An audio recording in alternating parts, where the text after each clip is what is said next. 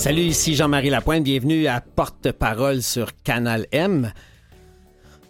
Avec l'émission, on veut vous toucher, vous inspirer et aussi vous partager la démarche personnelle et intime de notre invité, vous faire découvrir le sens de sa vie et aussi du but de son existence à travers son rôle de porte-parole. Le grand Victor Frankl disait L'important, c'est pas ce que nous attendons de la vie, mais ce que nous apportons à la vie. Puis au lieu de se demander si la vie a un sens, il faut s'imaginer que c'est à nous de donner un sens à la vie à chaque jour et à chaque heure. Robert Piché, commandant, merci. Welcome on board. Bonjour Jean-Marie, ex-commandant. C'est-tu vrai ça? Ben, je suis plus commandant. hein. Je suis à la retraite depuis six ans. Ouais, que- mais moi, je me suis fait taper ses doigts quand j'ai parlé à une de mes chums, Anne, qui est une fille qui a fait les Jeux olympiques, water polo. Je dis, ah, t'es une ex-olympienne. Elle dit, non, non, non, non. On est des Olympiens, des Olympiennes pour le restant de nos jours. C'est vrai, elle avait raison. Donc, moi, maintenant, quand je rencontre des athlètes olympiques, ils, ont- ils sont peut-être à retraite, mais ils, sont, ils seront toujours olympiens. Donc, moi, j'ai l'impression que t'es toujours commandant. Ouais, mais c'était plus un. C'était plus un titre professionnel que d'autres choses. Tu sais, si je me compare à un Olympien, lui, il a entraîné toute sa vie à le devenir, puis à un moment donné, il est obligé d'arrêter. Tandis que nous, on est devenu pilote parce qu'on voulait faire ça comme métier, comme profession. Bien, écoute, que la profession se termine, ben, je crois que le titre part avec. Mais les gens, avec ce qui est arrivé dans ma vie, continuent de m'appeler pareil commandant, puis c'est correct. Bon, ben, t'es-tu un héros ou un ex-héros? Je suis pas un héros pantoute.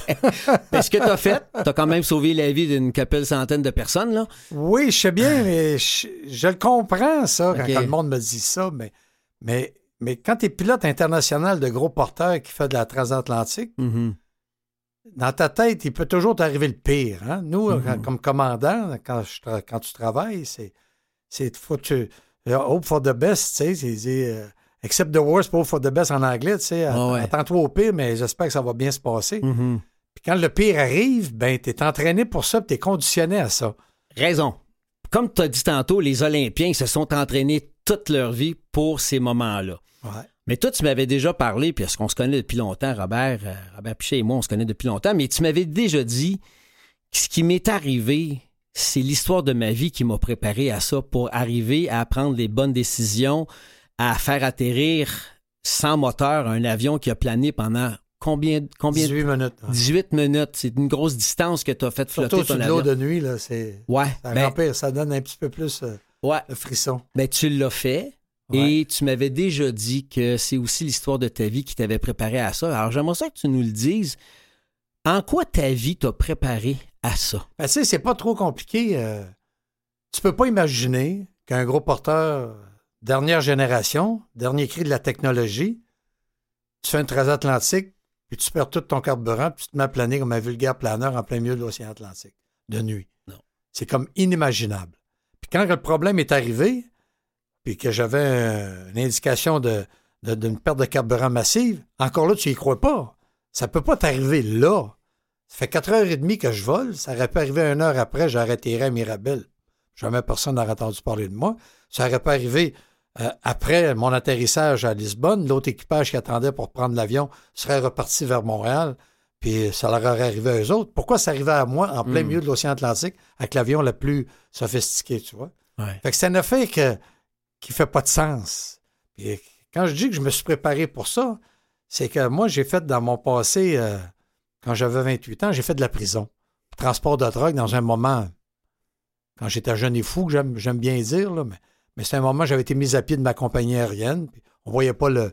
C'est pas une excuse que j'essaie de me donner, mais on voyait pas le, le, le jour d'être réembauché parce que ça allait mal dans l'aviation.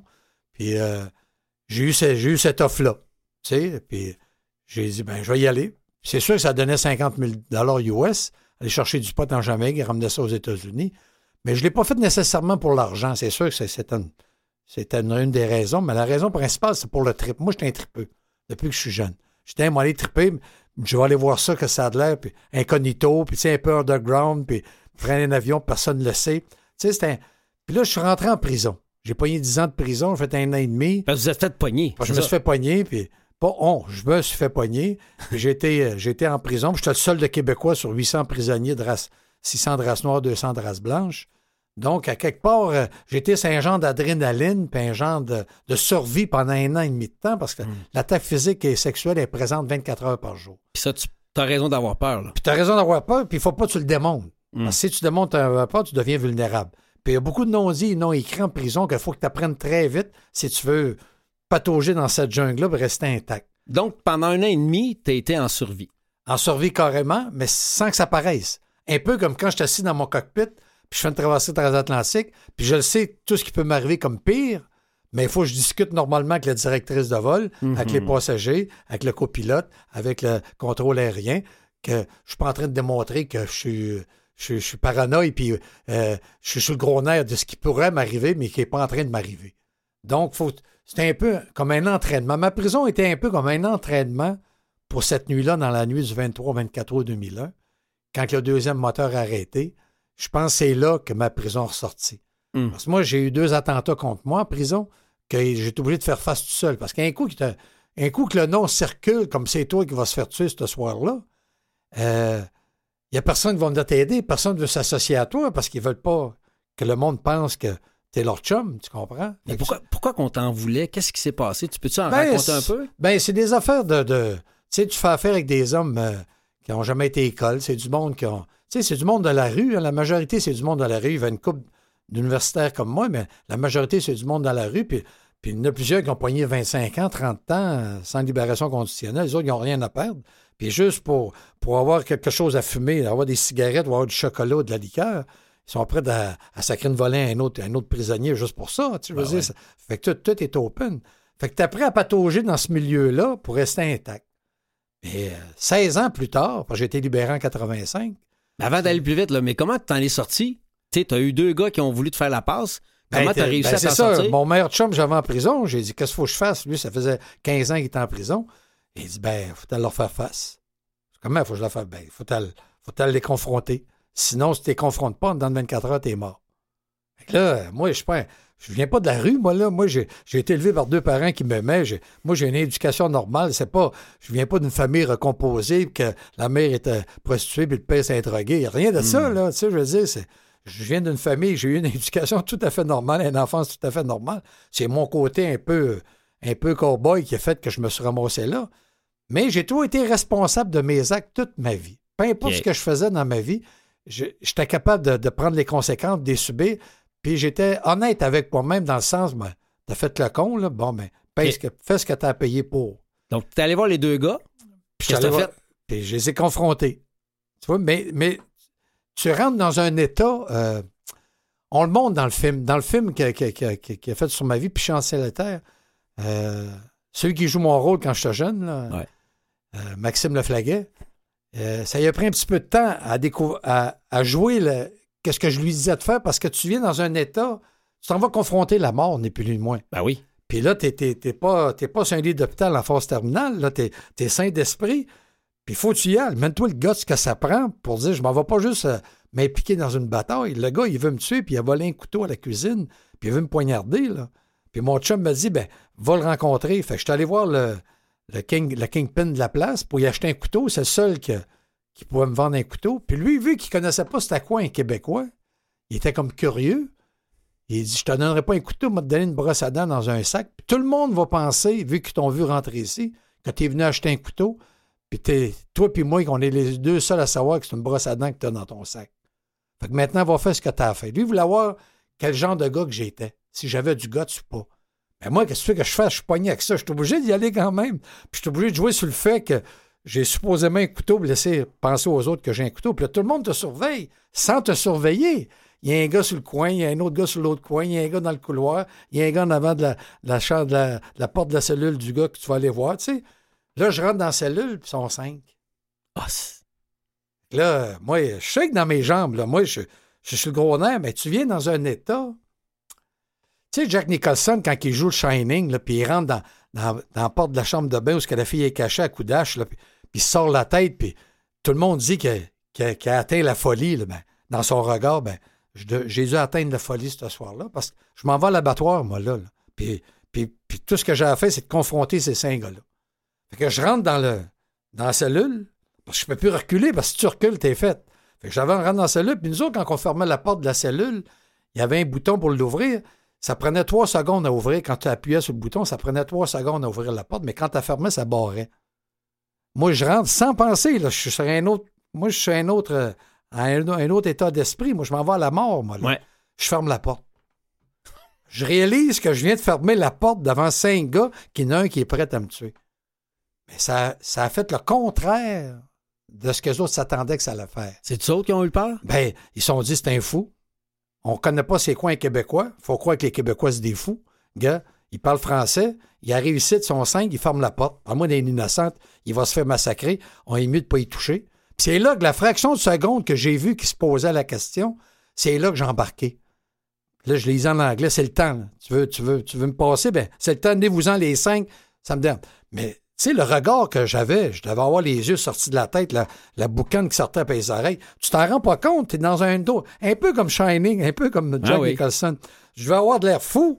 Puis le gars, il a dit, non, non, non, non, tout est correct, euh, tu te trompes, euh, t'as pas toi la cible, la patente. Puis pendant ce temps-là, moi, je cherchais le bouton, là, pour ouvrir la Pour porte. sortir. Ben oui, tu sais. Puis là, la porte a ouvert, puis j'ai dit, t'es petit, puis j'ai dit en anglais, t'es mieux, là. T'es mieux de pas revenir demain, puis encore me dire que, parce que c'est moi, je vais revenir. Puis je suis sorti de là, puis. Fait que là, j'ai passé pour le gars que, le gars qui avait les couilles grosses de même, puis qu'il avait pas peur de Mais personne. qui est plus fou que la folie. Plus fou que la folie. Fait que ça, ça m'a donné comme un genre de respect. Tu me demandes comment j'ai fait pour passer à travers ça, ben c'est ça. Après, je me promenais, puis les gens savaient que s'ils m'assayaient, que je les verrais fou. Tu comprends? Mais moi, je sais pas quel regard que j'avais, mais les autres, ils m'ont vu. Tu comprends? Aïe, aïe. Ouais. Donc, ça, t'as quand même regardé la mort potentielle en pleine face. Ouais. C'est ça aussi qui est derrière les commandes d'un avion et qui Mais est ça, prêt- c'est le subconscient le pogné. Ah ouais. Tu sais, on marche beaucoup par subconscient dans, nos fraternités. Là. Ben, le subconscient le pogné. Peur de mourir, adrénaline pour faire face à la mort, puis réussir à t'en sortir sans, sans, sans rien, sans rien qui t'arrive. Mais 16 ans plus tard, quand je me suis ramassé dans le cockpit, puis le deuxième moteur a, arrê- a arrêté, là, je me suis baissé la tête trois fois. J'ai dit, voyons, ça se peut pas. Trois fois, j'ai dit, ça se peut pas. Ça se pouvait pas que j'ai travaillé si fort pour reprendre ma place dans la société, Hmm. puis là, je suis sur l'avion la plus sophistiquée au point de vue technologique. Puis je suis en train de planer comme un vulgaire planeur avec 305 personnes à bord. Je paye 50 155 tonnes, puis je suis à 160 km du prochain bout de terre. C'est une situation complètement irréelle. Il n'y a pas ça dans un simulateur. Hein? Mais non, ça, ça, ça se peut pas.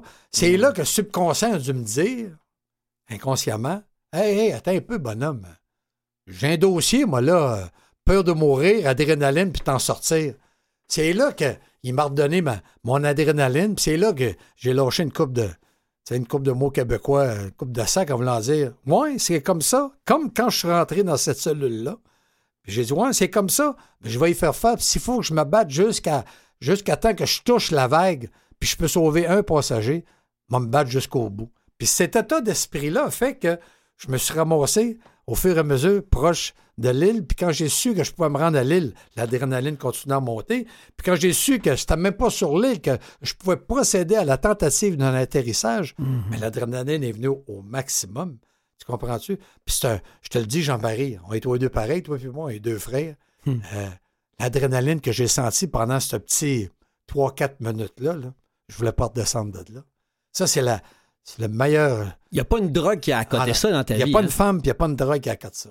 Mais là, comment tu te remets, aujourd'hui on est en 2023, comment tu te remets de cette hyper intensité-là où tu es entre la vie puis la mort, puis tu es quand même en pleine possession de tes moyens, puis tu as toute ta tête, tu pas sous l'influence d'une substance, Ah, d'une pilule, quoi que ce soit. Non.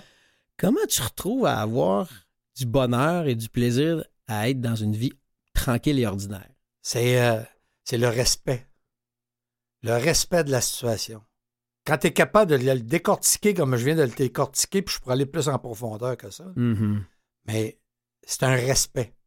Tu sais, le monde me dit Ouais, mais ton adrénaline, là, tu dois avoir tenté d'y retourner. Tu sais, qu'un gars qui, qui fait main jointe prend une ligne ou sort qu'une femme, l'autre femme est plus belle. Tu sais, tu veux toujours aller plus loin là-dedans. Tu veux toujours avoir un genre de- d'évolution pour aller chercher le, le Ouais. meilleur ail. Ouais. Mais moi, j'ai, comme le, le, le psy américain me dit, tu as eu le, le- le plus haut ail naturel qu'un être humain sur la Terre ne peut pas avoir. Mm. Il dit, je pourrais même te comparer à ça à Neil Armstrong quand il a l'uni son, son module sur la Lune. Mhm. Tu comprends-tu? Mhm. C'est des affaires, c'est des chances. Tu sais, je suis privilégié que dans ma vie, de gars qui est tripeux, comme je te disais au début de l'entrevue, que les deux fils se sont touchés. Le cerveau gauche, le cerveau droit se sont touchés, que le rationnel et l'irrationnel se sont ma- mariés, puis ça, ça, ça amène l'être humain à faire des choses extraordinaires. Mais là, tu parles du respect. Tu respectes quoi exactement? Je respecte la vie. Je respecte que la vie m'a été donnée. Moi, je vis sur du temps emprunté présentement. Ah. Je respecte le fait que j'ai eu cette chance-là de connaître ce bonheur-là, cette adrénaline-là, qui m'a permis de me sortir de, de ce pétrin-là, tu comprends? Mhm. Mais si tu me disais, euh, euh, quand je suis sorti de prison, fais-toi en pas, un jour, j'aurais dit, j'en doute un peu, parce que toutes les portes étaient fermées quand je suis sorti de prison. Mais c'est ça qui m'est arrivé dans ma vie. Si on t'avait dit en sorti- à la sortie de ta Ouais. prison, un jour, tu vas être un héros national, Ouais. on va te vénérer, tu vas Et devenir... tu vas voler un avion super sophistiqué, puis on va dire, hey, écoute, là, T'en as fumé du bon. t'en fumes du bon. Viens, on va en fumer ensemble, tu comprends? Ah ouais, Mais c'est exactement ce qui s'est passé. C'est pour ça, dans les partages de nos fraternités anonymes, ouais, j'ai une certaine crédibilité quand je parle de même. ben oui. Tu comprends? Parce que ça, ça me donne le- ça donne le pouvoir à l'autre de dire, ben, peut-être moi aussi, je peux m'en sortir si lui s'en est sorti. Parce que t'es quand même pas d'une autre planète, t'es un être humain comme tout le monde qui nous Ouais. écoute, qui nous regarde. Donc, on a ça en nous. Et cette résilience-là, t'en as fait cadeau. Puis quand tu parlais au début de l'émission, euh, le sens de la vie, Ouais. ben moi, quand le deuxième moteur a arrêté, là, le sens que j'essayais de donner à ma vie à ce moment-là, comme tous les autres êtres humains essayent de faire, il a disparu. Parce que je vais mourir dans dix minutes. Ça ne fait pas de sens ce qui est en train de m'arriver. Donc, le sens que j'ai essayé de donner à ma vie ne fonctionne pas parce que je vais mourir dans dix minutes. Mais quand le sens de la réalité de la vie disparaît chez l'être humain, la seule manière qu'il y a de s'en sortir, c'est d'aller chercher une poussée d'adrénaline qui va l'amener plus loin qu'un être, qu'un être humain normal. Tu sais, il faudrait que je recherche le nom, mais quelqu'un qui a déjà dit, un grand, un grand penseur, il a déjà dit le héros, il n'est pas plus héros que l'être normal. Il l'est cinq minutes de plus. Ah comprends? C'est, simplement ça. C'est, je l'ai été cinq minutes de plus que la normale à cause de mon passé. Puis un genre d'entraînement, je peux appeler ça comme ça. Ouais. Un genre d'entraînement que j'ai eu à faire face à cette. Mais la question 1000 pièces, pourquoi moi? Ça, c'est la question 1000 pièces. T'as-tu trouvé la réponse? Pas encore. 22 ans plus tard, pas encore. Pourtant, t'as quand même évoqué des pistes de réponse. Il y a eu un documentaire sur toi. Euh, Paul Larocque l'avait présenté à TVA l'année passée, je pense. Puis t'étais en train de penser à certaines pistes de réponse. Ouais. Qu'est-ce qui pointe? La douzième étape. Aider l'autre, euh, l'autre qui souffre d'un problème de dépendance. Et ça, le fait d'avoir sauvé ces gens-là, tu es devenu, oui, un héros national, plus grand que nature, mais c'est ce qui t'habite. L'émission s'appelle Porte-parole, mais t'es porte-parole. T'es porte-parole des démunis, des poqués, Ouais. des dépendants, des alcooliques, toxicomanes, Ouais. et t'es porte-parole de la résilience, de donner un sens à sa vie, Ouais. donner un sens à sa souffrance. Ça, c'est une Moses de belle mission. C'est une belle mission, puis je réalise que je le fais. Mais je le fais pas encore assez à grande échelle. C'est pour ça que j'accepte de venir te parler. Mhm. Les micros, j'accepte d'en parler à la radio, à la télé, parce que la crédibilité que les gens me donnent à cause de l'atterrissage, puis le côté héroïque qu'ils en ont fait, mais quand je parle, les gens écoutent parce que je dis ma vérité. Je dis mon problème. Puis si je peux... Tu sais, des fois, je suis en train de mettre de l'essence dans ma voiture, je quelque part au Québec, euh, je je suis jamais allé là, puis j'irai jamais là de ma vie. Puis je rencontre un gars qui est à côté, est en train de pomper lui ici à côté son essence, puis il vient me voir, il dit Comme l'affiché, je vous remercie. Je vous ai écouté à telle radio, telle émission, j'ai arrêté de consommer depuis ce temps-là. Ça, c'est ma paye. Tu comprends? C'est la seule place que je me sens bien, c'est dans un meeting des, euh, des fraternités anonymes. Ben, c'est- ta mission Ouais. et c'est aussi l'impact de ton vécu, Ouais. de tes zones d'ombre, Ouais. de tes passages à vide, Mes démons. tes démons. Tu y donnes un sens parce que ça aide les gens. C'est ça la douzième étape, les douze étapes des alcooliques anonymes. C'est ça. Et c'est ça ta mission. Être porte-parole aujourd'hui pour toi, c'est ça. Alors, tu cherches encore à atteindre le plus de gens possible. Plus de gens possible. Mais ça, ça serait quoi le maximum de gens possible? Qu'est-ce que tu veux faire? Faudrait qu'on ait une émission de télé, tous les deux. On en fait un peu. Ça va être sur YouTube. Ouais, ça, ça va être beau, mais il faudrait avoir une, une émission Ouais. de télé à grande écoute. Mais les gens sont pas prêts encore à ça. Les décideurs sont pas prêts encore à ça. Tu Hmm. comprends? En fait, il faudrait imaginer une émission avec des héros inconnus. Des gens qui font des choses extraordinaires, mais qui auraient un impact à être connus davantage. Un peu, un peu dans le sens de ce que tu fais. Ben, tu sais, je fais beaucoup de conférences corporatives, un peu comme toi. Là. Ouais. Puis euh, des fois, il y a un gars qui vient me voir après. Dernièrement, j'en ai eu une, là, v'là peut-être trois semaines. là. Puis après ça, ben, je reste toujours pour répondre aux questions, signer des livres, toute la patente. Ouais. Puis il y a un gars qui est venu me donner la main, puis il a parti à rire, il dit Merci. C'était un gars qui avait fait du temps. Je, je pourrais mettre ma main dans le feu. Il a fait du temps, mais il ne peut pas en parler. Tu comprends? Parce que moi, dans ma conférence, j'en parle. Moi, je Ouais. peux en parler. Je, je- je- je suis le commandant piché. Tu comprends? Les gens acceptent que j'en parle. C'est ça la beauté de la chose. Parce que ça a été dévoilé sans, sans mon autorisation dans les journaux. Oui, mais tu en as fait une affaire positive. Ouais. Et aujourd'hui, tu es un héros aussi parce que tu as été en prison puis tu t'en es sorti puis Ouais. tu es devenu un citoyen exemplaire. Ouais. Mais lui, le gars qui est venu te voir, il y a encore beaucoup de risques à dire à Ouais. voix haute qu'il a fait Puis du il temps. veut pas, parce que lui, il s'est repris en main, il a une bonne job, il élève ses enfants, toute la patente, mais il peut pas en parler. Mais il est content de voir quelqu'un qui peut en parler. Donc, par procuration, Puis il est content de me le dire, en plus de me le faire savoir, tu sais, de me le faire, euh, ben ouais. de me le dire doucement à l'oreille que je suis le seul à le comprendre. Puis par procuration, c'est comme si lui, un peu, il, il se, il s'affranchissait de sa, ça. de, C'est ça. de Au sa- moins, il disait quelqu'un. de sa Pour période. une fois, il peut le dire à quelqu'un, puis ça ça, ça, ça, le mettra pas dans le trouble. tu sais. Tu parlais de la douzième étape, tu parles de ta mission, tu es impliqué, tu as eu ta propre fondation, fondation du commandant Piché, fondation David Chiasson avec notre ami Jean-Pierre Chiasson. Tu es impliqué dans ces maisons-là de... de, de- c'est des maisons de milieu de vie, en fait. Ouais, ouais. Le but, c'est de permettre à des gens qui sortent de thérapie de vivre ensemble parce qu'il y a bien des gens qui sortent de thérapie puis ils peuvent pas reprendre leur vie encore. Non, non. Donc, toi, ton rôle pour la fondation David Chiasson, c'est quoi? Mais mon rôle, c'est de rencontrer ces gens-là, encore une fois. Quand je suis allé visiter une des dernières maisons, là, avec mon ami Jean-Pierre, comme tu dis, puis notre ami commun, Patrick, tu sais. le petit gars qui était là, là, que- il venait de rentrer, ça faisait une semaine, quand il a su je m'en venais, il était tout énervé. Il m'a emmené mon livre que j'y signe. Puis il dit, là, je train de vous parler, puis j'ai le poil qui lève ses bras. Mais Patrick, lui, il avait jamais vu ça. Tu sais, moi, je vis ça conditionnement, pratiquement. Patrick Bordeaux. Ouais. le Puis lui, il avait jamais vu ça. Puis lui, il- Ah ouais. il revient pas là, que, que juste rencontrer face à face. tu sais. Fait que je le vois bien que je deviens un genre, comme tu dis, de porte-parole pour ça. Mhm. Mais il faut toujours dire la vérité. Faut que je, faut que je dise euh, ma vérité. Faut que je parle. faut que j'essaie de passer le message de nos membres fondateurs de- des fraternités anonymes. Puis il faut, faut toujours continuer dans le bon sens. Je ne peux pas arriver là sans humilité. Parce que la maladie est plus forte que moi. Il faut, faut que j'arrive là euh, avec une humilité, puis la faire ressentir l'humilité, pas parce que je joue le, le gars humble, parce que je dégage l'humilité, parce que c'est juste ça que ça prend. Tu sais, quand même, tu me dirais en tant qu'héros, euh, l'adrénaline que tu as ressentie, on en parlait tantôt, je ne pourrais pas y traverser le, euh, le, le boulevard, le boulevard métropolitain à 5 heures le vendredi soir, les deux yeux fermés, puis être sûr et certain avec l'adrénaline que je me ferai pas frapper. Tu comprends? Ben non. Ça, ce serait dire, ben, vu que j'ai réussi cette affaire-là une fois dans ma vie, je suis capable, je suis invincible. Mais non, je suis pas invincible. Il y a une fois, je suis devenu invincible à cause de- des circonstances de la vie qui m'emmenaient là, Mhm. puis qui m'a porté à faire ça. Mais pourquoi moi? C'est pour ça que je te parle de la fondation, les Ouais. 12 étapes, puis la douzième étape, puis aider les gens qui souffrent. Toute cette implication sociale-là que tu fais maintenant, euh, ça découle aussi du fait que tu as arrêté de consommer, que tu as été un pilote émérite, un commandant, tu as été décoré, un héros national. Ça, c'est ça, c'est tout, tout est beau, là. C'est dans ta vie. Mais quand tu fais de l'implication, puis quand tu fais ces, ces partages-là, puis tu rencontres des gars puis des filles qui souffrent, qu'est-ce que ça te rapporte à toi? Ça me rapporte parce que je suis pas jugé. Il n'y a personne qui me juge. Moi, je rentre dans une salle de meeting, là, des fraternités anonymes. Puis personne ne peut se lever et dire Hey, toi, Piché, euh, ce que tu viens de dire là. Ben non, on est tous pareils.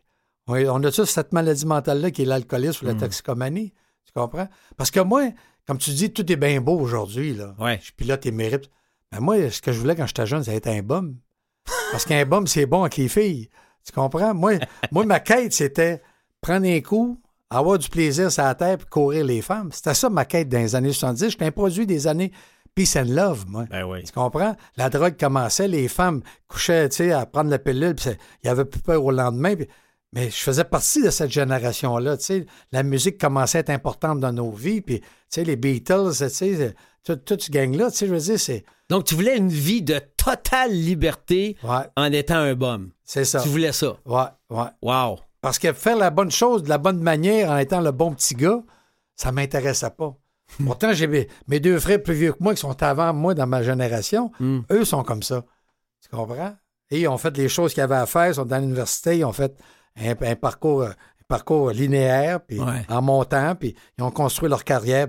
Mais moi, j'ai été comme ça toute ma vie dans ma carrière. Moi, j'ai été, j'ai été sinueux dans ma carrière. Tu sais, que quand j'ai pris ma retraite, là, Mm. ça faisait 45 ans, j'étais dans l'aviation, 65 ans. Ouais. Mais j'ai, j'ai, j'ai un collègue, là, que lui, on a suivi notre première licence de pilote ensemble quand on avait 17 ans. Puis on a pris notre retraite en même temps pour la même compagnie. Mais lui, là, il a eu un parcours normal. Il s'est marié avec un agent de bord, il a eu de couple d'enfants, il a progressé dans sa il a construit, il a mis de l'argent de côté, puis il est arrivé à 65 ans, il était prêt à prendre sa retraite. Moi, euh, j'ai couru les femmes, été sa bras, fait de la prison, euh, euh, plus capable de travailler parce que je sortais de prison, fait 56 000 boulots pour pouvoir survivre. Mhm. Et J'ai eu à peu près 12 sommes dans ma vie, sérieux, tu sais. J'ai eu trois enfants, trois femmes différentes. Mais t'arrives au bout du 45 ans, on est tous les deux à la même place, tous les deux la même position, tous les deux pour la même compagnie, puis tous les deux euh, avec un peu d'argent. OK. Lui, il doit se dire, euh, coudonc, euh, c'est-tu moi qui été correct dans ma vie ou c'est lui? Mais tu changerais-tu de place avec? Pas tout, tu comprends? Mais lui, peut-être qu'il changerait avec moi. Parce que quand il me voyait à Québec, ça, ça à go, Ouais.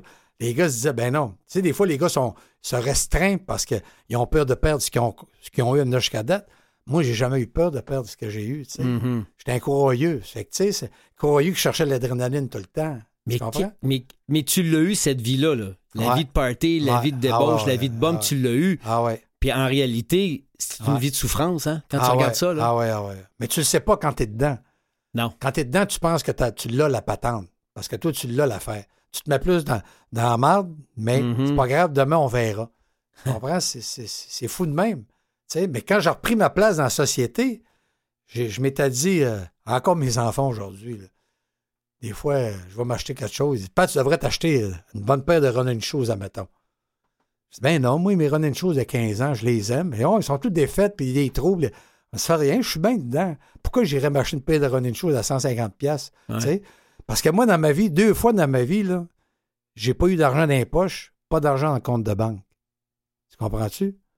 Ça, c'est un maudit feeling. Là. Hmm. Puis quand je me suis dit, la prochaine fois, on va mettre de la main sur de l'argent, elle va être dure à sortir, tu sais. Fait que c'est un peu ça qui m'amène aujourd'hui à cette réflexion-là. Tu sais, quand, quand les iPads ont sorti, ma fille a dit, pas j'aurais besoin d'un iPad, mais pas tout le temps, mais tu pourrais t'en acheter un, puis tu me le prêteras. Ça m'a pris deux mois à me décider d'aller en acheter un, mais je pensais pas que j'en aurais besoin de ça. Hein? Puis quand j'étais allé l'acheter avec elle, ma fille, ma plus jeune, on en revenait chez nous avec l'iPad flambant neuf, puis elle était déjà tout en train de jouer avec. Ah, je pense me le retourner, j'ai pas besoin de ça. Pour te dire, hein, ça dépend. La vie, la vie, quand tu arrives à un certain âge, est Ouais. forgée avec tes bons et tes mauvais côtés, tes bons coups, tes mauvais coups, ta peine, puis ta misère, puis ta souffrance, puis ta joie, ton bonheur, puis tout ça est, mé- est mélangé ensemble, mais, mais l'être humain, on essaie de se souvenir juste de ce qui nous a rendus heureux. Ou, les bons coups qu'on a fait. Les mauvais. Tu sais, c'est comme un, un gambler. On côtoie des gamblers, toi puis moi? Oui. Hein? Lui, il va te parler des bons coups qu'il a fait, mais il te parlera jamais des mauvais coups qu'il a fait. C'est comme si Pourtant, t'a- les mauvais coups font partie de ses bons coups. Puis si tu faisais le calcul, pas sûr qu'il a fait. Pas, pas sûr qu'il est au-dessus de, de- c'est Il ça. est au-dessus de la moyenne. Je pense qu'il en a perdu quand même pas mal. C'est drôle que tu as dit quelque chose quand tu rentres dans une salle de meeting, c'est que tu rentres puis t'es pas jugé. C'est vrai, Ouais. on, on fait partie de la même famille. Ouais. hein. On a Ouais. toute la même maladie de la dépendance. T'es pas jugé. C'est drôle parce que tu dis, moi je rentre là-dedans, ça me fait du bien parce que je me sens aimé, je me sens pas jugé. Est-ce que ça veut-tu dire quelque part en dessous, c'est que tu te juges encore? c'est pas que je me juge, mais je me suis toujours senti jugé. Ah, Tu comprends? OK. Et j'ai rencontré une fois dans un, dans un meeting des fraternités, un jour, un gars que ça faisait 20 ans que je n'avais pas vu, puis qui travaillait à Québécois dans le temps. Puis il vient me parler, moi je le reconnais pas, mais vu que je suis connu, il savait que c'était moi, il vient me parler, ah, on a travaillé ensemble, puis il commence à me compter. Il dit, tu sais, quand tu rentrais au dispatch, au centre opérationnel de Québécois, on aurait dit que la, on aurait dit que la Terre s'arrêtait de tourner. Je commence ça, ben, je sais pas. Il y avait un aura autour de toi qui faisait que il fallait écouter ce que tu avais à dire, puis ben, ben souvent, tu disais pas grand-chose, tu prenais le plan de vol, puis tu t'en allais. Tu comprends?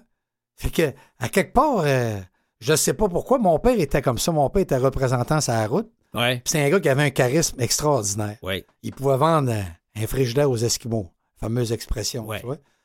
Mais c'était pas juste de la manière qu'il parlait, c'est de la manière qu'il était. Ouais, mais toi aussi, tu dégages ça, cette espèce de charisme-là, au-delà de tes accomplissements. Là. Ouais, mais on ça- te rend compte, on sait même pas ce que tu as fait, puis tu dégages ça. Ouais, mais, mais ça, je sais pas, moi, que je le dégage. C'est pas fait exprès, c'est ça que je veux dire.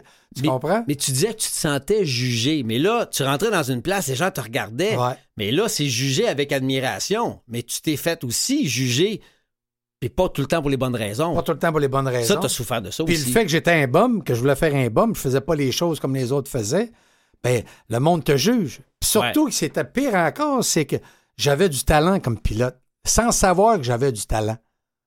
Fait que le gars qui te donne l'entraînement, Ouais. puis il voit que t'es un petit gars talentueux, mais t'es un bum.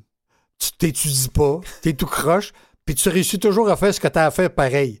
Pas de la même manière comme que le gars voudrait que tu le fasses, Non. mais tu le fais pareil. Le résultat est le même. Fait que ça, ça, ça, ça été parce que moi, j'ai manqué de me faire mettre dehors du, du cégep de Chicoutimi. J'étais allé à la meilleure école de pilotage au Canada, c'est le cégep de Chicoutimi, qui ont une option pilotage, puis tu rentres là, puis tu sors de là avec un deck au bout de trois ans. Puis moi, c'était les premières années des cégeps, les premières années de cette concentration-là. Mhm. Puis moi, je pensais que tous les gars, naïvement, qui étaient avec moi dans mon groupe, dans ma classe, étaient comme moi, ils voulaient faire un pilote. Moi, je me suis jamais posé la question, vas-tu faire un bon pilote ou un mauvais pilote? Je suis capable de faire un pilote ou je suis pas capable? Jamais je me suis posé cette question-là. Moi, j'ai décidé de faire un pilote, mais il m'a fait un pilote. Mais moi, je ne savais pas que le, le gars qui m'entraînait, l'instructeur, voyait bien que j'avais du talent, Ouais. mais il voyait bien que j'étais un bum, que je fitais pas dans la gang avec les cheveux courts, puis les gars qui couraient pas, puis étudiaient. Tu sais, moi, ils me rencontraient dans les discothèques à 2 heures du matin, puis je volais avec eux autres le lendemain matin. Tu comprends? ça? Donc, ça remonte à très loin, ce côté, oui, bon, parce que tu l'as encore en dedans de toi, mais un côté un peu, je m'en fous un peu. Ouais. Tu l'as, ça. ouais. Puis, puis le beau de ça, c'est que je me disais pas que je m'en fous un peu. C'est moi, laisse-moi faire ma vie, demande-moi ce que tu as à me demander, m'a fait ce que tu veux que je te fasse, mais, mais va pas plus loin. J'irai pas te gratter le dos parce que tu es en train de donner de l'instruction. Non, non, non. Tu comprends? C'est... Laisse-moi faire ma vie, point final. Moi, ma vie, c'est de même. Puis si t'es pas content, t'es pas content. Puis s'il y a des conséquences, ben, je ferai face aux conséquences. Combien de fois que j'ai été sur l'anxiété, les veilles de simulateur de vol? Tu comprends? Parce que Ouais. j'ai pas étudié. Ah, ben là encore, puis t'as pas encore étudié. Tabarnouche, demain, t'as un test important, ils peuvent t'enlever ta licence. Puis là, ben, j'ai essayé d'étudier, je tombe endormi après deux pages. Tu comprends-tu? Mais c'était plus fort que moi. Mais là, quand je rentrais dans le simulateur, j'étais la grosse adrénaline. Tu comprends? Moi, j'ai l'impression qu'il y a un côté de toi, t'es conscient que t'es pas toujours conscient. Ouais. J'ai l'impression t'es Beaucoup, naïf naïf- un peu. beaucoup de naïveté. Désinvolte, naïf, puis tu vois, go with the flow. Un gars qui s'adapte bien. Ouais. Moi, je me. con- Je me, euh, je me- tu sais, quand tu viens au monde puis t'étais un gars, tu Mm. ressemblais à ton père. Il disait, Ben tout, oui. il disait tout ça. Ben oui. Ben moi, c'est pas mon père, je ressemblais à ma mère.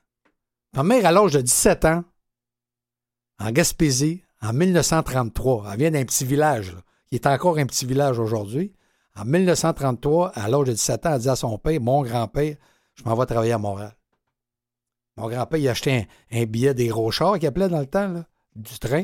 Ouais. Puis elle est partie travailler à Montréal à 17 ans, puis elle n'est jamais revenue. Imagine-tu le gosse que ça lui prenait? En 1933, Aïe, une aïe. fille toute seule arrivait à Montréal. Après la grande crise économique Ben, en plus. ben, ben, jamais revenu chez eux à, à Newport. Wow. Ben, moi, je, je retiens d'elle. Là, chez nous, ils disent tout que j'étais le chouchou à ma mère. Pourquoi tu penses que j'étais le chouchou à ma mère sans que je, je le sais aujourd'hui? C'est parce que je lui ressemblais. C'est sûr. Elle se voyait dans moi. Tu comprends? Fait que je retiens plus de ma mère que je retiens de mon père. C'est bizarre quand même. On prend une petite pause, euh, Robert. Puis au retour, tu vas piger dans le sac, tu vas piger dans le chapeau des questions magiques. Certain. Puis on finit l'émission avec ça. C'est beau.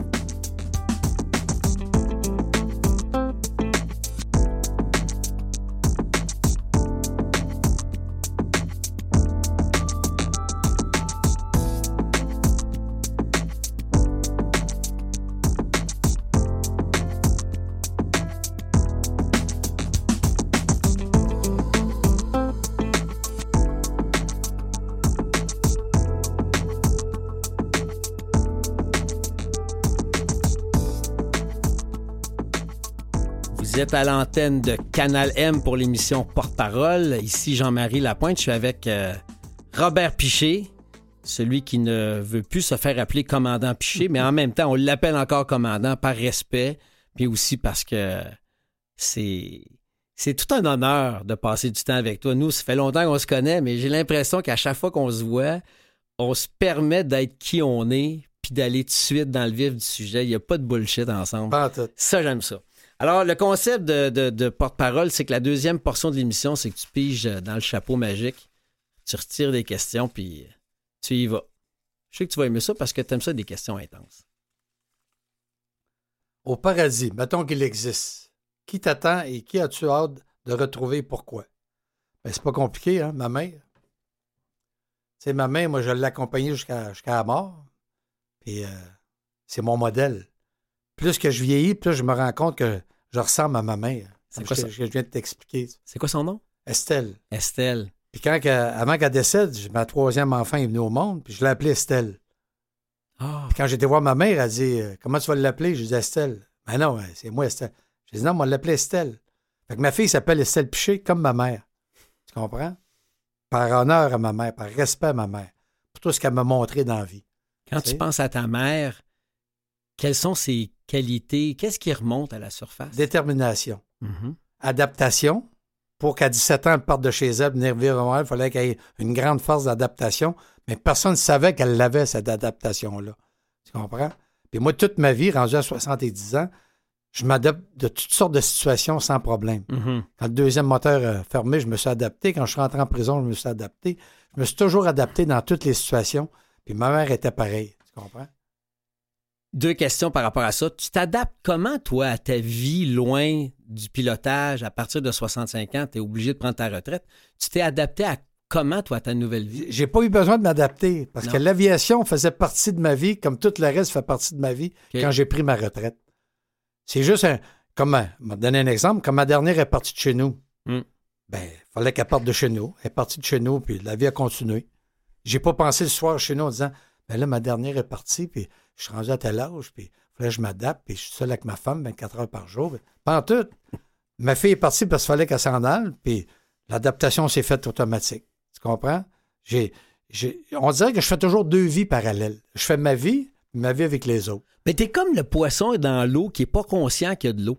J'ai l'impression que tu t'adaptes tout le temps sans même te dire il faudrait que je m'adapte. C'est exactement ça. La situation arrive parce qu'il fallait qu'elle arrive, mm. puis je m'adapte à la situation. Puis si je suis en train de vivre cette situation-là, souviens-toi de la troisième étape, qu'on lui demande qu'est-ce qui est bon pour nous autres dans cette journée-là. Ben oui. Ben, la journée, ben ça, c'est ça qui m'arrive, ben je m'adapte. Point final. Des fois, je fais des gaffes. Puis les fois que j'essaie de ne pas m'adapter, puis j'essaie d'aller avec le flow, c'est là que ça fonctionne pas. Tu comprends? Non, c'est bizarre pareil. Je reviens à Estelle, ta maman. Euh, tu sais, si tu étais devant elle, là, présentement, qu'est-ce que tu lui dirais? J'aurais rien à dire. Non. Ma mère, là, quand je suis sorti de prison, c'est la seule personne qui m'a accueilli. Et euh, elle m'a jamais demandé euh, comment c'était en prison, et comment tu as fait pour t'en sortir. Juste son regard, l'amour inconditionnel, mm-hmm. me suffit à reprendre, le, à reprendre le, bâton du pèlerin puis à hmm. refoncer dans la vie. Tu comprends? Parce que moi, toutes les portes étaient fermées. Mm-hmm. Puis une scène, toutes les portes étaient fermées. Parce qu'elle est venue me visiter en prison, ma mère. OK. Ouais. Puis euh, quand je suis rentré dans le gymnase, parce que des visites avaient lieu, elle m'a vu de loin, mais elle s'est mise à pleurer comme une madeleine. J'ai dit, Estelle, euh, pas de ta faute, je suis ici, là. C'est moi le con, tu me connais? Tu sais comment je suis? Je suis comme toi. Tu sais, j'ai foncé, puis ça n'a pas marché. Puis tant mieux si je suis ici aujourd'hui. Fais-toi-en pas, on va m'en sortir, puis on va m'en sortir plus vite que tu penses. On a passé trois, trois visites ensemble, elle a arrêté de pleurer, puis elle a compris ma philosophie. Hmm. Parce que ma mère, quand elle avait 12 ans, il fallait qu'elle étudie à Chandler, une autre, une autre ville un peu plus loin. Puis elle disait tout sa mère, je vais y aller, je vais y aller. Puis sa mère s'est arrangée pour qu'elle y allait. Puis ça faisait deux jours qu'elle est arrivée. ça faisait plus son affaire. Elle s'est sauvée, elle a sauté dans un char sur le pouce. Hey, je te parle des années 20, là. À, partir de, dans un char, ben, le gars l'a ramené à, Newport, puis elle a cogné à la porte chez eux, puis elle a dit Ça me tu fais ici Ben, elle dit Ça me tente, ça me, ça me tente là-bas, je veux plus y aller. Tu comprends? C'est ça. Pourquoi que ma mère était débrouillarde de même Elle doit, elle doit, je sais pas, tenir d'un arrière-grand-père, d'une arrière-grand-mère, que dans ce temps-là, il fallait vraiment survivre en Gaspésie dans les années 1900, euh, 1890. Mm-hmm. ça ne doit pas être facile vivre. Là. Hey, tu peux bien l'admirer, Ah, ah ouais, ouais. mais en même temps, tu peux bien vouloir garder le silence parce que juste de voir ta regard. mère, le regard, l'amour inconditionnel, Ah, mais aussi, y a-tu quelqu'un qui te comprend plus à la terre qu'elle? C'est très difficile de comprendre une personne humaine tant aussi longtemps que tu ne peux pas t'associer à elle. Mhm. Tu comprends? Comme quand on fait des partages dans les réunions de fraternité anonyme, Ouais. c'est sûr qu'on explique no- no- notre problème, notre maladie, nos démons, puis, puis la- la- et on explique la méthode. Ah ouais. Mais il restera toujours que c'est. Ils connaissent pas la personne qui est en train de le dire, tu sais. Non, mais je pense qu'avec ce que tu nous dis sur elle, puis ce que tu nous dévoiles sur toi, je comprends que vous n'avez pas besoin de vous parler. Ah, puis là, elle est ici à quelque part, là. Elle est en train de flotter autour, là. elle, rit de moi, là. pas mal certain. Marie avec bienveillance. Elle, Ah, doit, elle doit être fière en maudit Ah, de son petit ça. Robert. Ah, ouais. Hmm. Si tu avais une baguette magique et qu'il était accordé un seul vœu, que serait- que serait-il? Ça remettre le monde à zéro. Un reset. Ouais. Tu ferais quoi? Qu'est-ce que tu veux dire euh, remettre le monde à Un zéro? reset total. OK. Puis qu'on reparte à zéro avec les erreurs qu'on a faites depuis 2223 années. Parce que ça n'a pas de bon sens ce qu'on vit présentement. Hmm. Toi puis moi, là, on fait une vie normale. Ouais. Moi, j'ai une maison. Je rentrer chez nous un soir, vais souper, je vais écouter la télé, aller me coucher, je vais aller m'entraîner. Mais pas loin de chez nous, là, c'est la guerre. Pas loin de chez nous, il y a du monde qui crève de faim. Pas loin de chez nous, il y a du monde qui vit des intempéries puis vivent des catastrophes, catastrophes as- atmosphériques puis terrestres. Là. Ouais. Pas loin de chez nous. Avant, quand on était jeune, c'était à l'autre bout du monde, mais maintenant, c'est là, là. Tu comprends? Puis nous, notre vie est normale. On est né sur le bon bord de la planète. Tu comprends? Mais, mais pourquoi qu'il n'y a pas une égalité à quelque part? Tu sais, il y en a qui font des milliards de profits, puis il y en a d'autres qui ont de la misère à avoir deux piastres dans la journée. Tu sais, sais, moi, j'ai été souvent en Inde, comme, comme toi. On Mhm. était, moi, j'ai été cinq fois en Inde. Puis euh, le petit gars là, qui a besoin de son, sa pièce et demie, qui quête à tous les jours en vendant de la gomme, puis, tu sais, puis que là, il n'y a plus de touristes, puis il n'a plus cette pièce et demie-là. Comment il fait pour vivre, ce petit gars-là? là? Hmm. Tu sais, avant, tu lui donnais deux pièces, il donnait un, un paquet de gomme, puis il était bien content. Tu sais.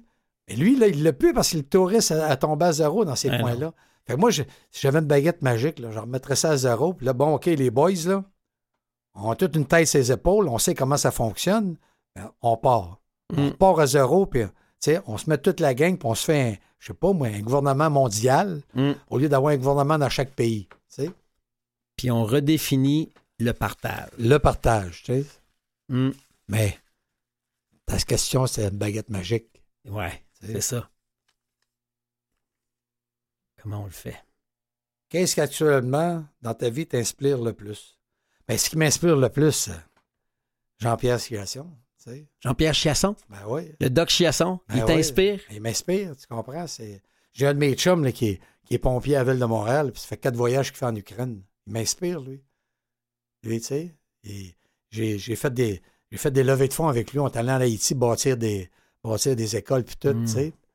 Lui, il m'inspire. Il prend de son temps pour aller donner du temps en Ukraine. Ça, ça m'inspire beaucoup, tu sais. Dalai Lama, un peu comme toi, tu Ben ouais. sais. Quand il dit c'est dans, c'est dans l'inconnu que l'homme se, se réalise. Ouais, ouais. Il a donc raison. Tu comprends?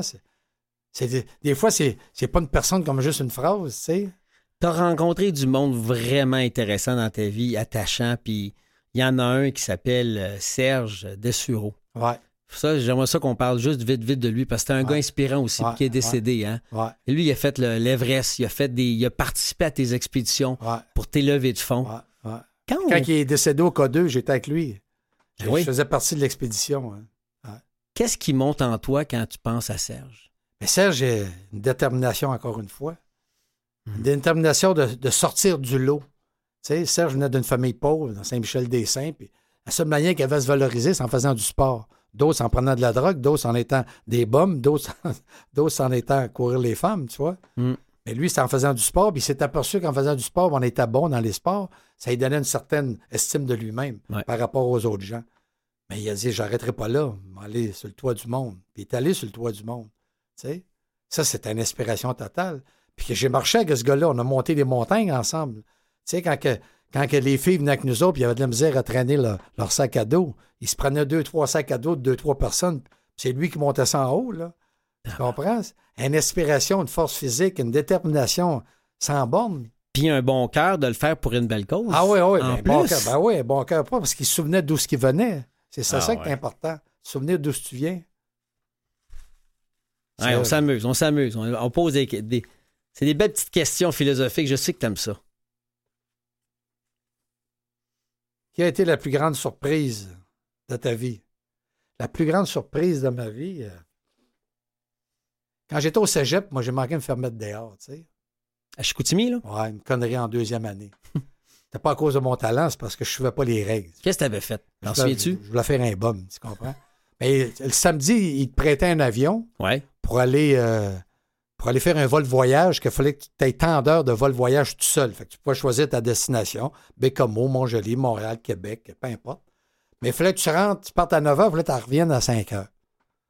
Et moi, euh, tu comprends?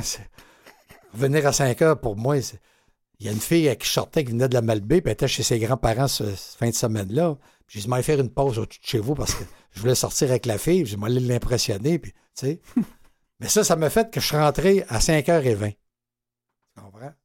Pas si pire. Mais le genre de gars que j'étais avant, vu que je ne fitais pas dans la gang, parce que j'étais sur la brosse, puis je courais les femmes, toute la patente, puis les autres étudiaient, puis c'est que tout le monde voulait me mettre dehors. Mais ce que je ne savais pas à ce moment-là, que je sais aujourd'hui, c'est qu'ils ne pouvaient pas me pogner sur mon pilotage. Parce qu'on a commencé 35 le cours, puis on a fini 11 au bout de trois ans. Hum. Mais les, mais les 24 qui sont fait mettre dehors, c'est parce que t'as une lacune dans, dans l'aptitude de piloter. Tu comprends? Ben moi, ils ne pouvaient pas me mettre dehors à cause de ça. Puis je réussissais mes cours académiques pareil. Ça accroche, mais je réussissais la ligne, mais je réussissais pareil. Fait qu'il n'y avait pas comme de manière de me mettre dehors. Quand j'ai fait cette connerie-là, ils ont passé un conseil de discipline pour juger ma, mon erreur. Il n'y avait pas de conseil de discipline avant. Puis là, le conseil de discipline, c'était de me mettre dehors. Fait que j'étais rentré dans le bureau du chef instructeur, j'étais en deuxième année. Puis il dit euh, Là, tu fais tes clics, tes claques, t'en vas chez vous. Là, euh, moi, je ne peux pas m'en aller chez nous de même. Moi, là, là, écoute bien, là. Fait que là, je me suis assis, puis je l'ai convaincu de me garder, puis il m'a dit faut que tu passes ton examen qui s'en vient euh, de commercial qui va te permettre de travailler dans les premiers. Moi, tu ne dis pas un alcoolique euh, à devenir, tu ne donnes pas une deuxième chance. Hein? Tu manqueras pas. Non. Je suis arrivé deuxième de la classe. Fait que toutes ces années-là, j'ai continué à la brosse après, puis la patente, j'ai gradué. Pour, pour partir de graduation, je suis allé le voir, puis j'ai dit euh, Pourquoi moi tu m'as gardé, puis les autres, tu les as mis dehors? Mais là, j'ai j'ai 20 ans, je sais pas tout ce qui se passe. Moi, je suis naïf au bout. Puis il disait Un jour, je te le dirai peut-être, mais tu vas le savoir de toi-même. Oh. J'en parle dans mon livre, dans ma biographie. Wow. tu vois. Puis à un moment donné, je fais une levée de fonds pour. Ça, c'est ça, c'est en 73. En 2010, je fais une levée de fonds de tournoi de golf hein, pour ma fondation. Puis je suis au 9e trou avec les gars en train de jaser. Puis je vois ce gars-là passer, ça fait des années que je n'ai pas vu. Puis je dis, tabarnouche, c'est mon chef instructeur, j'avais au cégep, ça. Ouais. Fait que je m'en vais sur, le- sur le green du skater avec un couple. Puis j'ai dit, tu fais ici, Marcel? Ben, je te suis, là. À travers ta fondation, puis je donne un petit 100 pièces à tous les années, patati patata. Ah, mais je te remercie. Puis puis là, je dis au couple qu'avec qui qu'il est, c'est grâce à lui que j'ai fini au cégep. La madame, elle me dit, ben oui, il nous a compté ça dans les neuf premiers trous. Ben, j'ai dit, euh, Marcel, tu vas-tu me dire pourquoi tu m'as gardé? Il dit, chaque élève au cégep, avec chaque instructeur, chaque instructeur faisait une fiche de pilotage sur chaque élève. Puis euh, moi, mon instructeur voulait m'arracher la tête puis voulait me mettre dehors. Puis il avait marqué sur ma fiche Handling above average. Ça veut dire que j'handlais la, la machine plus haut que la moyenne. Mais le gars veut me mettre dehors, là. Mhm. Puis il marque ça pareil sur la fiche.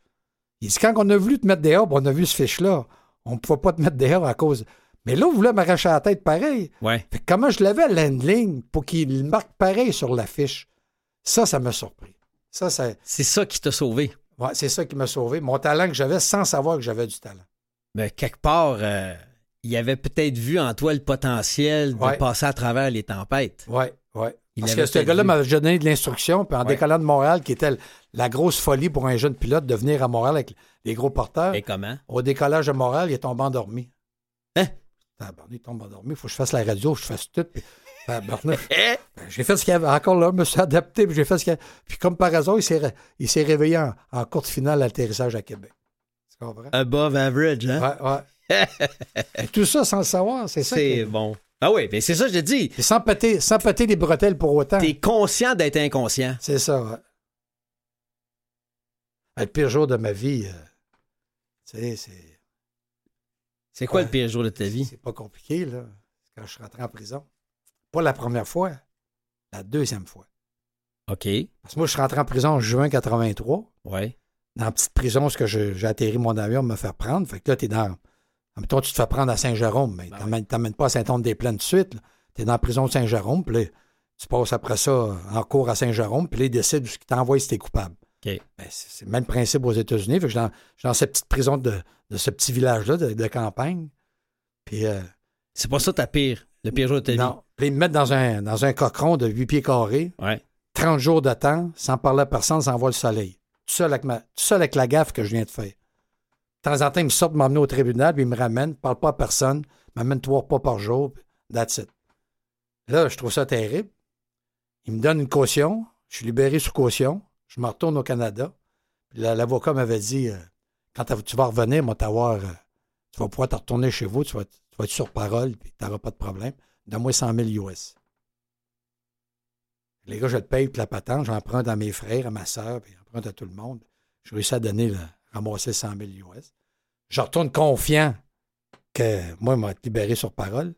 Pendant que je suis dans le box des accusés, le juge, il me donne 10 ans à servir. Avant même de passer devant lui? Non, devant le juge. Le juge me donne ma sentence. Non, mais pendant que tu dis que t'es dans le boss. Dans le, Ah, non, le- dans le le box. Dans le box des accusés. Pendant, devant le juge, dans le box Je suis des libre, accusés, moi, là. Je suis arrivé là librement, là. T'étais sûr que tu retournais chez vous? Ouais, Là, t'as pogné 10 ans. ouais. J'ai regardé l'avocat à l'autre bout de la salle, puis il riait, tu sais. À qui t'avais donné 100 000? Ouais, ouais. Si bol. Fait que là, ils m'ont rentré dans le cochon de 8 pieds carrés. Puis là, je sais pas combien de temps moi être là. Ça, c'était le pire jour de ma vie. T'as fait combien de temps en tout? J'ai fait un an et demi, mais j'ai été 31 jours la première journée Ouais. dans ce petit cocon-là, là, puis 38 jours le deuxième shot. C'était où la prison aux États que t'as fait À un an et demi? En- Où? En Georgie. En Georgie? Ouais. C'était pas, euh, Pas loin de Savannah, dans le bout de Savannah. c'était pas un club med, là. hein? Non, non, c'était pas un club med, non, non. Ça, c'était le pire jour de ma vie, quand ils m'ont rentré dans Ah. ce petit cocon-là. Si bol. On souhaite pas ça à personne, hein? En part, même pas mes pires ennemis. Si tu avais la possibilité de passer une journée de, de ta vie en compagnie d'un personnage fictif, ce serait qui? Gandhi. Ben, un personnage fictif, oui, mais parce qu'il est pas fictif, Gandhi. Il Ah, n'existait mais pas il- vrai, il- là. Il n'est pas là. Ouais. OK, OK. Quelqu'un qui est disparu, toi, tu choisirais Gandhi. Pourquoi? Sa détermination. Lui, c'est des- il y a une détermination. Moi, j'ai une détermination de tous les jours avec moi-même. Mhm. Lui, une détermination là, à travers un peuple. Tu comprends? Il a laissé tomber son côté avocat, bien nanti, la vie, la vie douce, Mm. pour donner ce qu'il a donné à son peuple. Puis même pendant qu'il donnait à son peuple, son peuple était contre lui. Tu comprends? Tu t'en inspires d'une certaine façon à faire un peu, comment je pourrais dire, un, un modèle. C'est un modèle pour toi, Ouais. à ta façon, parce que ton peuple, on va appeler les gens qui souffrent de dépendance, sont avec toi en maudit. ouais. C'est toi Pas qui toujours. Il y, en a, il y en a des fois qui se lèvent, s'en vont dans mes partages. Pour quelle raison tu crois? Ils sont pas capables de prendre la vérité. on est pris d'une maladie, il faut être vérité. Il faut Ouais. être en vérité si on Ben veut ouais. s'en sortir. Ouais. La rigoureuse honnêteté avec soi-même. Mais il y en a qui sont pas capables d'être rigoureusement honnêtes avec les autres. Même moi, quand j'ai arrêté de consommer, dans ma tête, je m'étais dit, dans 10 ans, m'a recommencer. Tu vas être guéri. Je vais être guéri, puis dans 10 ans, je prendrai un coup en dehors, personne ne va le savoir, puis je vais revenir chez nous, puis juste à pas prendre un coup chez nous, ben, ben, tu Quand est-ce que tu as réalisé que c'était une maladie dont on ne guérissait pas? Quand est-ce que tu l'as réalisé, ça? Euh, je rentre dans un meeting, banchette. Ça fait trois ans que j'ai fait ma, ma, ma- ma thérapie. Ouais. Là, je patauge un milieu. J'ai un meeting euh, d'attache, puis tu sais, plus ou moins. D'un coup, je vois Jean-Pierre Chiasson venir s'asseoir à côté de moi pour faire le meeting. Par hasard. OK. Ça, ça m'a ça, ça m'a jeté à terre. Lui, Tu le connaissais certain parce que c'était lui qui t'avait sauvé. C'est ça. C'était là que tu avais Lui, fait. ta- directeur général de ma clinique, je suis ma, que je voyais à tous les jours, que je peux appeler n'importe quand qui va, qui va m'accueillir, vient faire un meeting. Ça, ça m'a. Parce que, faut- juste pour qu'on comprenne, Jean-Pierre Chiasson, il a 80. Ouais. Il est, il est sobre depuis au-dessus de 45 Ouais. ans. Alors, si ce gars-là, il s'assoit à côté de toi dans une salle de meeting, ça veut dire que tu n'as pas fini d'en faire. hein? Oui, monsieur. Ça veut dire que c'est une maladie de 24 heures à la fois. C'est là que tu as réalisé que Ouais. le pique-nique n'était pas fini. Hein? C'est ça, c'est ça. Dernière question. Oui, donc. Ah oui, donc. Si tu pouvais imaginer un 24 heures de rêve du réveil au coucher, ce sera quoi? C'est de passer euh, 24 heures, euh, les 24 heures avec mes trois enfants en paix. Tu comprends? J'ai trois enfants avec trois femmes différentes. Donc, ils ont Mhm. été élevés dans des, euh, des, des temps de ma vie où c'était différent avec une femme différente. Mhm. Sais, si tu as trois enfants avec la même femme, c'est sûr que tu n'es pas rendu à la même place quand tu es fait, mais la plupart du temps, ils ont un an ou deux de différence. Mais les miens, ils ont 4-5 ans de différence entre chaque Mm. parce que j'étais à go. Tu comprends? C'est pas évident. Les trois ont eu des vies en parallèle Puis on veut un père différent, à chaque malgré que je suis le même père. Ben oui. Tu comprends? Fait que s'adapter à mon mode de vie, le genre de gars que je suis qu'on parle depuis une heure, Ouais, ouais. C'est dur pour eux autres de s'adapter. J'aimerais Ouais. ça qu'on. Puis bien souvent, quand, quand c'est la fête, ben, on se ramasse les quatre, puis on, on fête tous les quatre. Mais je vois que c'est leur propre vie, eux autres aussi. Ouais. Je voudrais les aider et leur dire fais pas ci, fais pas ça. Ben non, faut que tu les laisses faire leurs propres erreurs, tu sais. Mais quand je me ramasse avec mes trois enfants, c'est, c'est, l'apothéose. Ça arrive pas souvent, mais quand ça arrive, Ouais, c'est une célébration. Dernière question avant qu'on se quitte. Tu vas me compléter la phrase.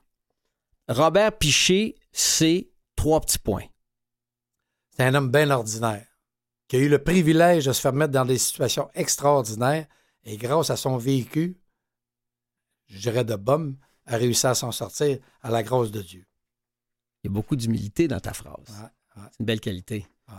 Robert, mon chum, merci. Ça fait plaisir. Belle, belle heure passée avec Tu sais toi. que t'es mon frère, Ah ouais, c'est de ça. problème. T'es plus qu'un chum, t'es un frère. extrêmement plaisir.